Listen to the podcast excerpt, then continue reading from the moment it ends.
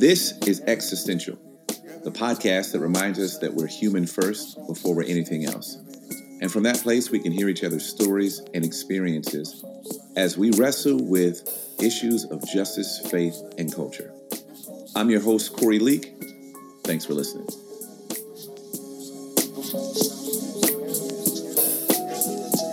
Hello, everybody. Uh, today on the podcast, I have my good friend, John Sloan. And John Sloan is a trainer in New Orleans. He's a husband, and we've been friends for like 15 years now. And John is on the podcast because he has a very interesting story to tell that I think is an important one for all of us to listen to. I'm going to be listening to this because there's a lot that I have to learn uh, from my friend John. So, John, thanks for being on the podcast. Welcome, my friend. Corey, thanks for having me. It's good to be yeah, here. Man. I'm excited to talk to you dude. So every time I see you on Instagram, I feel bad about myself because of how, how what great shape that you're in. As I see you on a bike, and then I see you like you know running around with your shirt off, and I'm like, I wish I could take my shirt off and go outside. that's, my, that's my goal is to make you feel. Dude, were you doing some training this morning? Like, yeah, was that yeah, yeah, you? Yeah, all day. Are you doing personal training, or is it like you do classes? Uh, both. I uh, I teach uh, ride. It's a lot like Soul Cycle, uh, boxing, Pilates, um, all that good stuff, and then I do a lot of personal training during the day. Dang man, it looks like you stay busy. Yeah, it's good. Yeah, I found something I love and get paid to do it. I mean, you know what? That's that's the dream, right? Yeah. To have something you love doing and get paid to do it. My God, if we all could, if if we could only all do that. Well, listen, John. John, I got so John and I, uh, we first met part of the same evangelical church in Atlanta, and John was an intern there, right? So, mm-hmm. um, John, why don't we start? Why don't we start here? Let me say this: John is a gay man, and John was a part, again, as I said, a part of a evangelical church, an internship like 12 years ago. And at that point, John, you, I hope I'm saying this the correct way, you presented as a straight man. Um, what was that like for you? Right. Well, I mean, um, like, well, we, like never, there was a moment. You know, times have changed so fast, even in the last, you know, 10 years. Um, I've never considered myself presenting, uh, but yeah, I, I, guess back now, if I were to say it correctly, I would present it that way. Yeah, um, it's great. I mean, I think, I think, yeah. I mean, so you're right. That's the thing that, like, even as I have this conversation, that I'm always nervous, not because you know of anything about me, but more so that I don't want to, I don't want to be harmful in my language and in my communication, but I'm also trying to learn. And quite frankly, uh, some of what I'm learning right now, I'm learning in front of everyone listening to Existential right now. Yeah, but like, or just around the world with everything. You're right. Yeah, man. So there was a moment you know a time or season before you came out to uh, you know came out as as gay that like you know no one knew that. And so i guess my question is like what was that like for you being in an evangelical environment long before we even had any any terminology around affirming not affirming um, in the church world? Like what was it like for you working at a church being an intern in a church serving at a church given that you had this thing inside of you that you were dealing with or wrestling with, I guess? Um, I I remember back then I had you know years years of practice shoving this all down, so I didn't. It, hmm.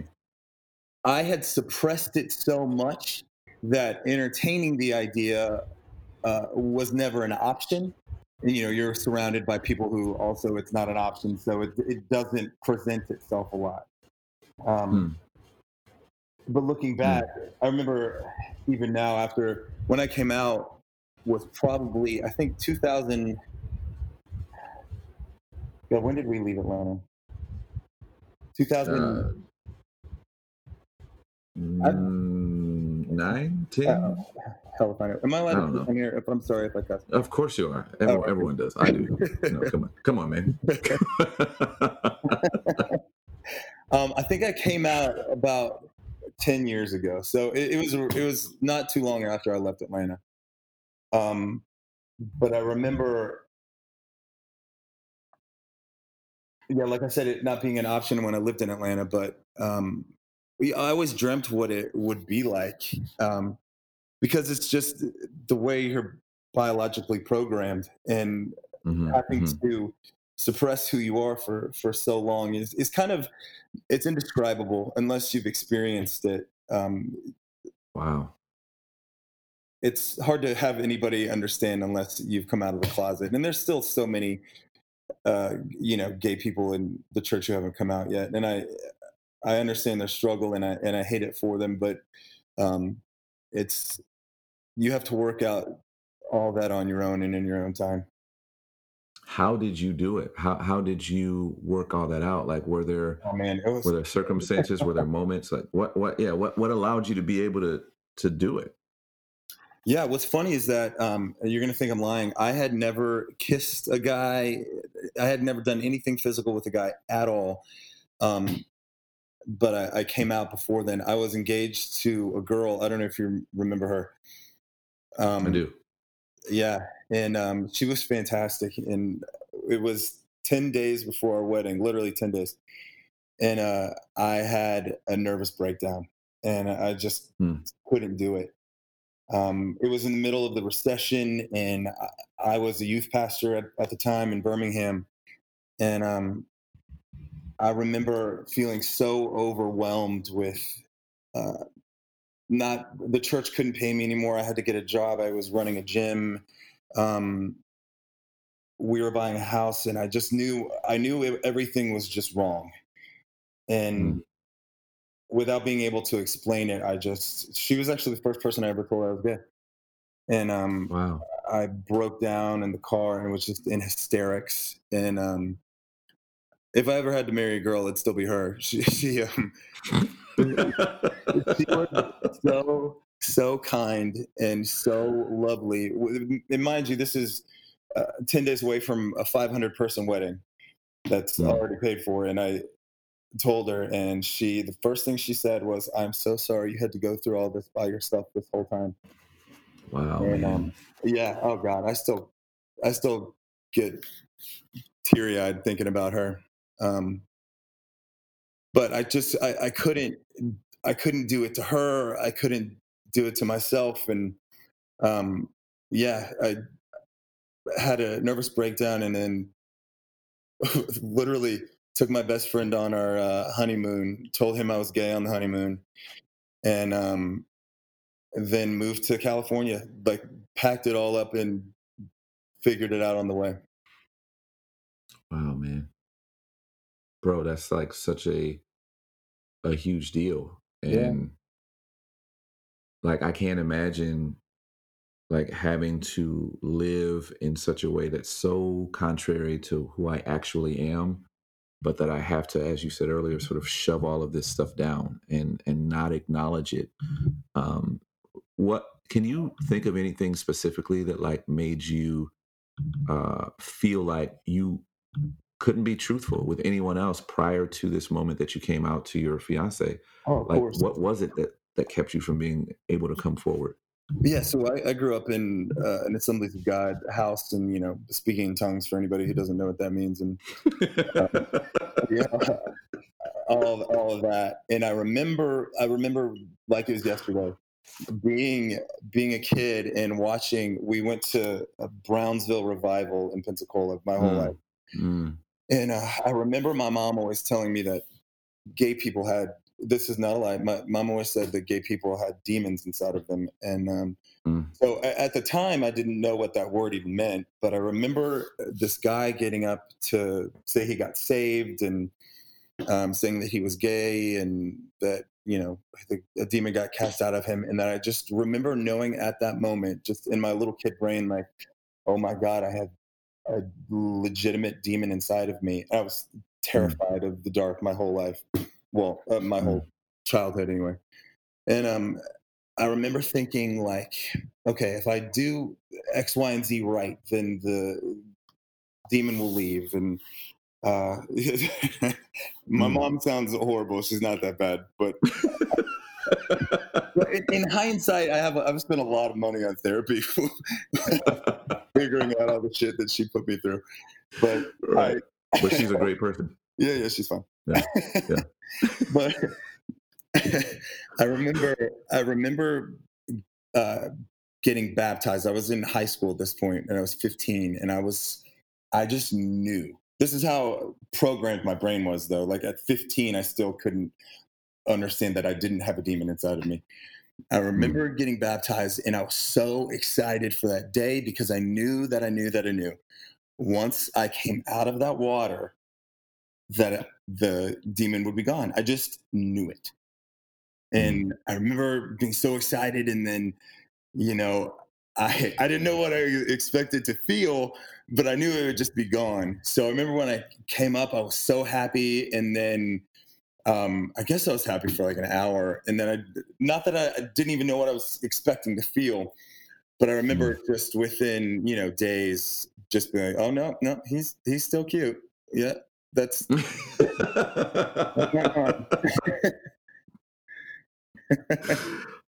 Man, bro. Yeah. So you, as a teenager, and even younger than that, had with you had people close to your mom without her knowing that she was stepping on your identity and and choosing for you how you should feel about yourself. A hundred percent. And she had no idea, but yeah. Damn man. Yeah, I mean, I got I got made fun of for being gay up until about seventh grade, and I, I remember thinking like, "What am I doing?" And I just remember watching a guy that I knew wasn't, and I was like, "Well, I need to copy what he's doing." So, whatever I'm presenting is is not okay to people. So I need I need to do X. I was walking a certain way, and I remember my sister slapping my hand down and saying, "No, John, like this." and then would mm. try to teach me the right way to walk or, or, or what have you. But um, I remember just thinking like who I inherently was was wrong and it was a sin. Just just existing was a sin. It's it's different, right, from from anything else because it's kind of metaphysical. Like uh, you know, mm. no matter what race you are, it's it's not a sin to be a particular race but and you right. can't do anything about your race. But right. Me being gay, I also can't do anything about. Right.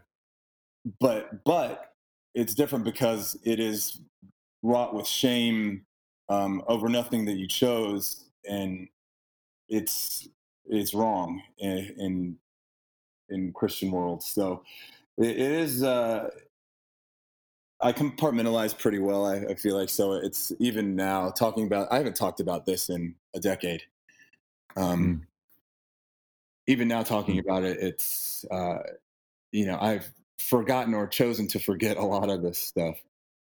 Yeah, for sure. As as any human being would, and as any good therapist will allow you to sort of put this somewhere, not like shove it aside, like because it's it's always a part of you, but to like put it somewhere safe where it's no longer harming you, right? And yeah. so when I listen to you talk about baptism, it made me think about conversion therapy, and and I and I wonder if you could describe as a gay man, like how harmful that ideology, that practice is to human beings who are gay. Man, it's it's it's literally evil, and it's uh, it makes me. It's the one thing that genuinely makes me more angry than anything else because I I remember when I came out to my mom, she asked me to go to um, you know this Christian conversion therapy with her, and I, I felt this need to walk her through it in I, felt like I mm. owed it to her because the thing when you co- when you come out of the closet, I'll move back to conversion therapy. When you come out of the closet, it's you feel a sense of relief and you can tell perfect strangers that you're gay with ease but people mm. you've grown up with your whole life you feel just like a liar and you feel you're fake mm. all those other words and you feel it's a sense of shame like circles back because you feel like you know oh god i not only am i telling them this but they also know that i've been lying to them for so long and it's just it's it's a hard thing mm. to go through.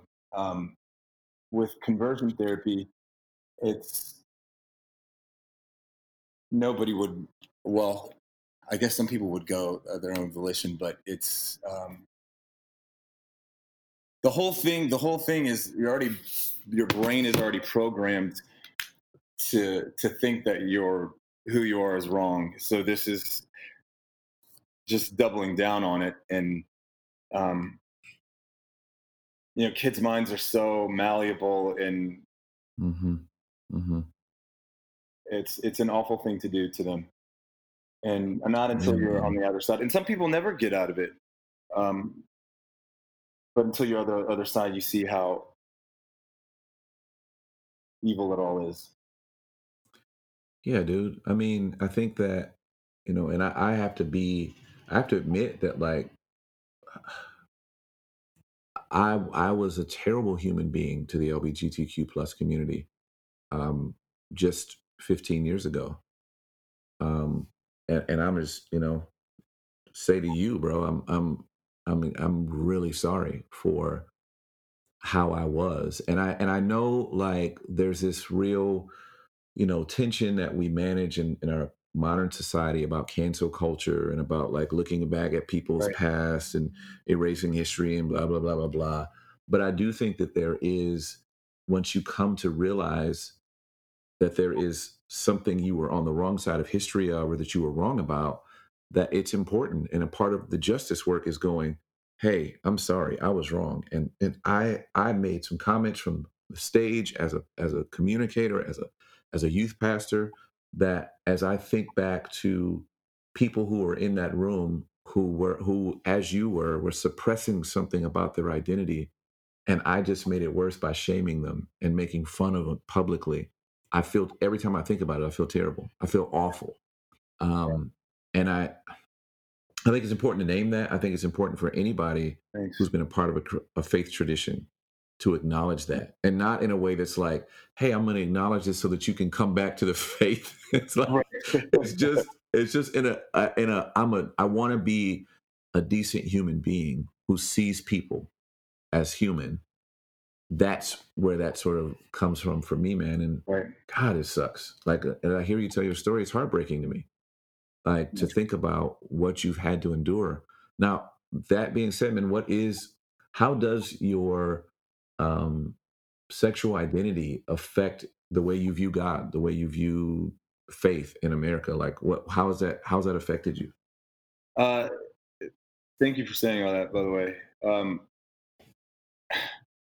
man, that's such a loaded question. Um, because I mean, right? Because you're uh, the entire faith, Christian faith, is based off of this book, right? And in that book, it lays out not clearly, but you know, mm-hmm. indirectly that you know being gay is wrong. And so, how do I say, knowing that I know about myself? and that I, I know for a fact I was born this way. I can't do mm-hmm. anything about it. I certainly didn't choose to be gay any more than somebody else chose to be straight. It, mm-hmm. it is what it is. Mm-hmm. But this particular book says that if who I am is wrong and a sin, and it just didn't add up for me. It, I, I know that I didn't choose this, so therefore I can't possibly follow this religion that says who I am is wrong. And so I, yeah, I started to have a million questions. And um, when things stopped adding up for me, and like it, you have this book, right, that's supposed to guide you for the rest of your life, but you don't get any follow up questions, right? You don't, you go, mm. it's like, oh, mm. oh, here, you have this space of time. And if you don't do it all right, um, then sorry, you're damned to hell for eternity. Mm-hmm. And mm-hmm. it just it stopped making sense. And um, yeah. and I, would say I'm, I'm, spiritual now for sure. Um, but I left the, the, faith when I when I came out just because that there yeah. wasn't a place for me. And I know um, now you know certain denominations have, like you said, uh, affirming culture and and that, but it's still I. It's still hard for me to understand how you can say like this is the word of God, except um, well, we're going to change some things so you feel included. Like it, it's, uh, it, yeah. that doesn't make sense to me either. That's interesting. I, I've never heard anybody say that before. So I have two questions now, right? From what you just said, that like I'm leaning into, and I'm going to go with the first one, and hopefully I remember to ask the second one. But when you describe and, and, you say I'm spiritual now, what do you mean when you say that? Um, I mean, obviously, I we didn't all just plop here. There's something bigger than all of us who who've, mm-hmm. who's created the universe, and it's. I remember I watched a Neil deGrasse Tyson uh, documentary, and I forget what it was called, but um, it just blew my mind, and I thought, oh my god, like oh, I'm so the world, the universe is so magnificent. There's no way mm-hmm. that the way we're all created and the way this all comes together, just life comes together, can be left with this instruction book that is is so limited and makes very little sense. There's no way that the God who created this wrote this book. They don't mm. marry each other. This mm. is so much mm. greater than this is, and I don't understand it anymore. Um, mm. Mm. Because this is so intrinsic and detailed and beautiful, and this is so not. And right, yeah, yeah, yeah. I don't know how the two are together. Mm. I don't mm-hmm. even know if that answered your question. I forgot what you asked. It does. About spirituality. I mean, you just described yeah, it. You described so, this. Yeah, I'm spiritual, yeah. and and I still you know meditate and and and pray. Um, I, I, still think it's the same God, but just not in yeah the veil of religion. Yeah, man. Yeah, I think that's beautiful. I love it. I love it. I love I love it so much. Like I think it's such an important statement to make um, that it is the same God, right? Yeah. And I think I also find it really interesting that like you that even in the Western evangelical attempts to be inclusive, you're finding a disconnect based on how you've interpreted, or at least had interpreted for you, the scriptures. So when you hear a, a church is affirming, um, or non-affirming like how do those does that terminology strike you? Like because they're they're talking policy but you're looking at it from a place of identity. Uh, this is me you're talking about yeah. and you're making a policy about me. Like how does that feel to you? Um it it feels like certain people at the top who are like okay i think we might be getting this wrong um let's rethink this, which feels good. Um, I, I, probably won't ever have a place in it, but uh, for mm. people who you know need that, I, I think it, I think it's great because nothing feels better than you know somebody affirming who you are, right? And you, everybody just wants to mm. be understood and like here's my story. I, I would like I believe this, but I, this is who I am. Um, how do I how do I fit into this puzzle? Um, so I, I'm glad for people who need that. Um, I, don't subscribe to it myself, but I'm I'm mm-hmm. glad people have mm-hmm. somewhere to go because that's all what people really want, right? It's just to feel like they belong somewhere and that people understand yeah. it. I'm, I'm glad for them. I, I like I said, I don't ascribe to it, but I'm I'm I'm glad it's there. I remember a couple years ago, like while I was, you know, still this, this was kind of before I had started this journey I've been on lately to a more expansive way of viewing the divine, of God, of faith, of society. I text you and I asked you, I said, Hey, if someone invited you to church on Easter, would you go? And you said, Sure um i don't know how long ago that was like are you are you like what what would it be like how do i even ask this question i have a question in my mind that i want to ask you about church in general right and like if if you had a friend who said john i want you to come to church with me is that like intimidating is that like do you feel unsafe? Because I'll, I'll just give you an example. I have a friend. Uh, say, I don't a friend. I guess is the only way I would describe it on Facebook, who was recently having a conversation about the Black Lives Matter movement, and they were having a conversation with like 50 or so comments, and every one of those comments were by white people who were saying that the Black Lives Matter movement had been hijacked and was illegitimate. Oh, I am friends with the person who started the, the time who started the thread, but I felt completely unsafe to walk into that space and voice my opinion or to just even be, even if I just commented hello, I felt unsafe.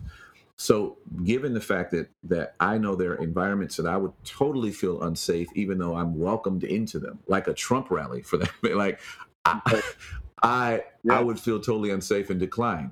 Do you have similar feelings about church in general, even if it is affirming? Like where someone said, "John, come to my church," we're totally affirming. Would you feel safe in that? I would still feel like I had. I hate this. What I'm about to say that I still feel like a, I had a scarlet letter on me, so to speak, and that people were like, mm. um, mm. like, yeah, being nice to me because of this. Um, mm.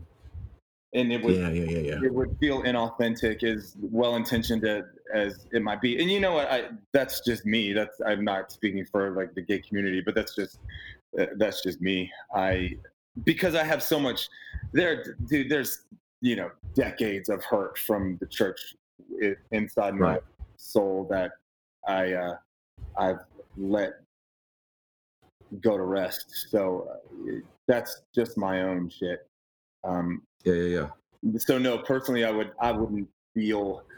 I'm sure I would feel welcomed on some level, but I would also feel like, uh, you know, like a pat on my back the whole time, like it's, it's okay, it's okay. Like, I don't, I don't, I don't want that. I don't need that. yeah, I mean, I, I, think it's, I think what I'm hearing you say, and I hope I can like name this correctly because I think it's so important for all of us, right? I think what I'm hearing you name is like this. Um, I don't want to be the center of attention because I'm different right? I I, I just want to be in environments where everyone's human. Yes. And I'm not like either discriminated against or put on a pedestal and and having people come wash my feet right? just to, to like calling attention to how other I am. I just want to belong. A hundred percent. It's I don't virtue signaling is what came to mind. It, it's it's yeah, a little yeah. bit like that. Yeah. Wow, man. Wow. Well, because right. Cause well, okay. No, go, go ahead. ahead. No, you go ahead. No, you first. You it's like I'm not the only person who was told that I, who I was, was was bad, right? Who gay people are sin. I'm not. I'm not the only one. Everybody who grew up in the church heard the same message, right? So it, it, they had the same just bias just years of bias built up in their in their own minds as well whether they're gay or not. So you know i hope that people have christians especially come to an understanding that it's not wrong. I still i still i'm sorry i'm gonna go off on a tangent um can you i'm gonna talk about my mom again Go ahead. Go ahead. Go I ahead. Remember, Floor is yours. Sure. I remember when I had proposed, and I, uh, my husband's name is Kyle, and I had told my mom there was just silence on the phone, nothing. Mm-hmm. I went, Mom, mm-hmm. did you did you hear me? Hello. Hello. Uh-huh. She said, "Mm-hmm." Wow. It was just, I was like, I said, is that your way of, of saying congratulations? well, well, I mean, I don't, I don't know what you, you want me to say. I don't know what you guys say for these things. And I went, oh my mm. God, mom, you say congratulations. That's what you say.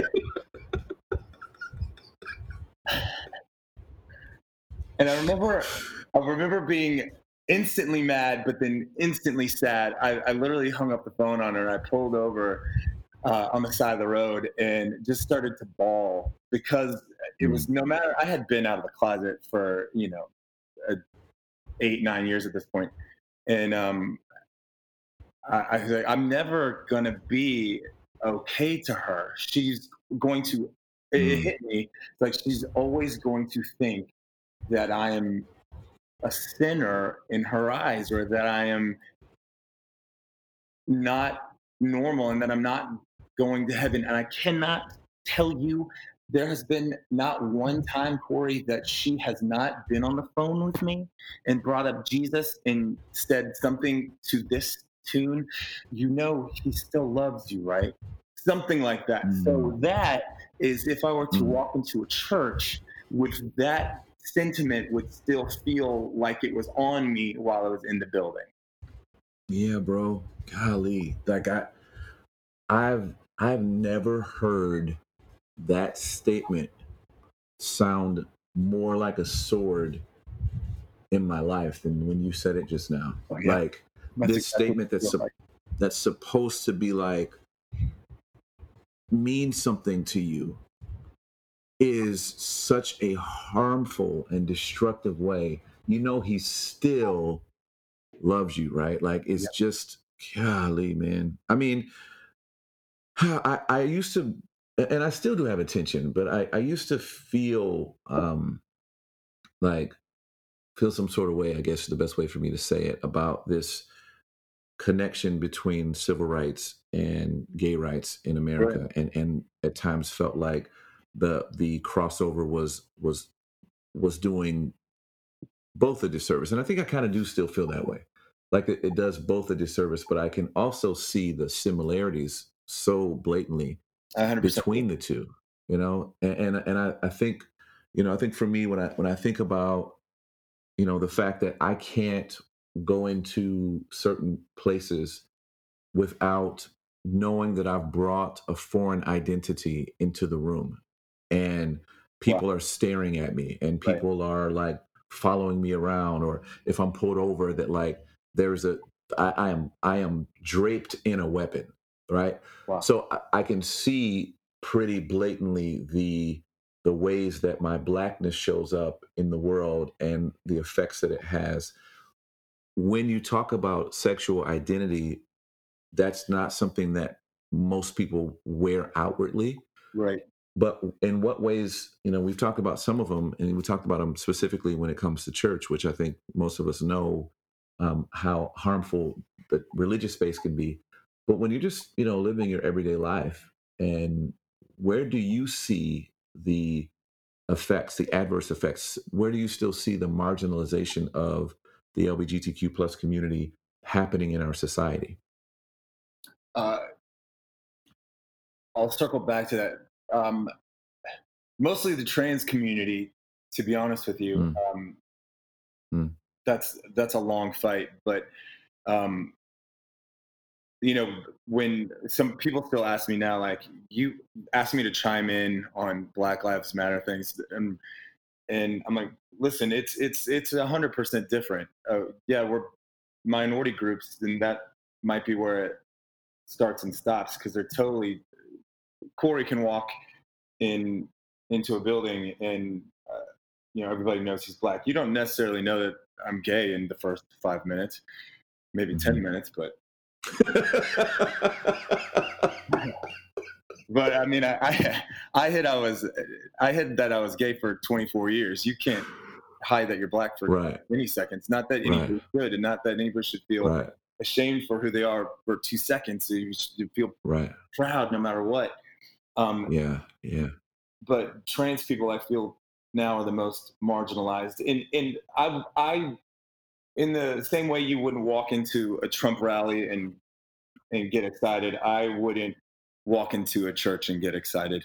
I would mm. I would feel I was there to placate somebody or to make just just make somebody happy and like okay here here I am for you. Hmm. Um, I I hmm. don't like what I feel the second I, I walk in. Hmm.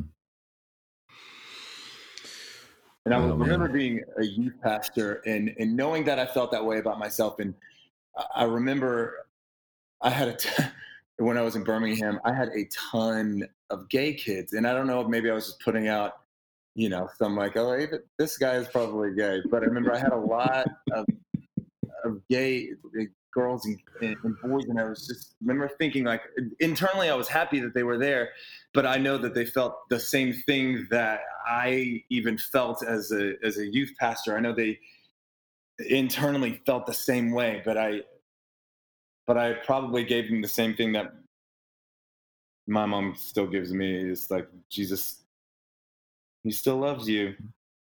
Mm. I, I hope I didn't make them feel that way.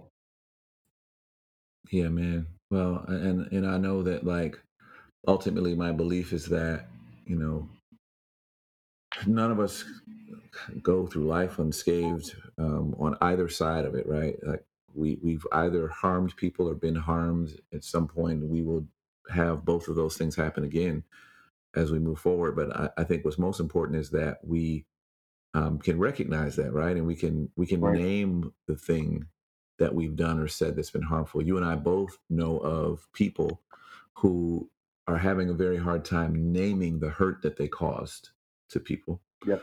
Um, and that sucks. And it, it really does. I think, you know, I think part of all of these conversations that we're having as we're moving forward to a better world is people being able to say, I have been hurt and for them to for for the people who say i've been hurt to have the folks who hurt them say hey i hear you i recognize it and i'm sorry and if there's anything i can do to make it right i won't hesitate to do so. That's to me the best we can ask for as human beings because we're all going to get it wrong.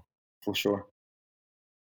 Well man thanks so much for coming on the podcast man. I, I just i appreciate our friendship. I, I appreciate the, yeah, I mean, you you just you have a grace for folks, and I think that's so. Uh, I mean, not even something we should ask for or demand of people, you know. And, and I just think uh, that you have it, and I think it's great, and it it allows me to um, to grow in my compassion and in, and in how I should behave around folks and talk about people and and and and be about be an advocate for uh, people who are marginalized as well as advocating for uh, black and brown folks in America. So, yeah. dude, you man, so you great. You're not going to change anybody's mind by being an asshole, right? So there. Exactly. I have exactly. Yeah, I'll change my mind, your mind by you know being nice and showing you who I am, and maybe we'll rethink things. Yeah, man. Well, thanks for taking the time today. Well, folks, um, thanks so much for listening to this episode of Existential. Uh, my guest again was John Sloan, and I'm so grateful to have had him on the podcast. Um, thank you for all of you who share, rate, review the podcast. Um, I want to thank Comfort Fit for the music you're listening to. This song is called Sorry. And lastly, I'd like to say thank you to all of you who are part of the Patreon community, those of you who uh, are supporting this work and contending for a better world with us. Thank you so much for doing that. And thank you to all of you for contending for a better world with us, one conversation at a time.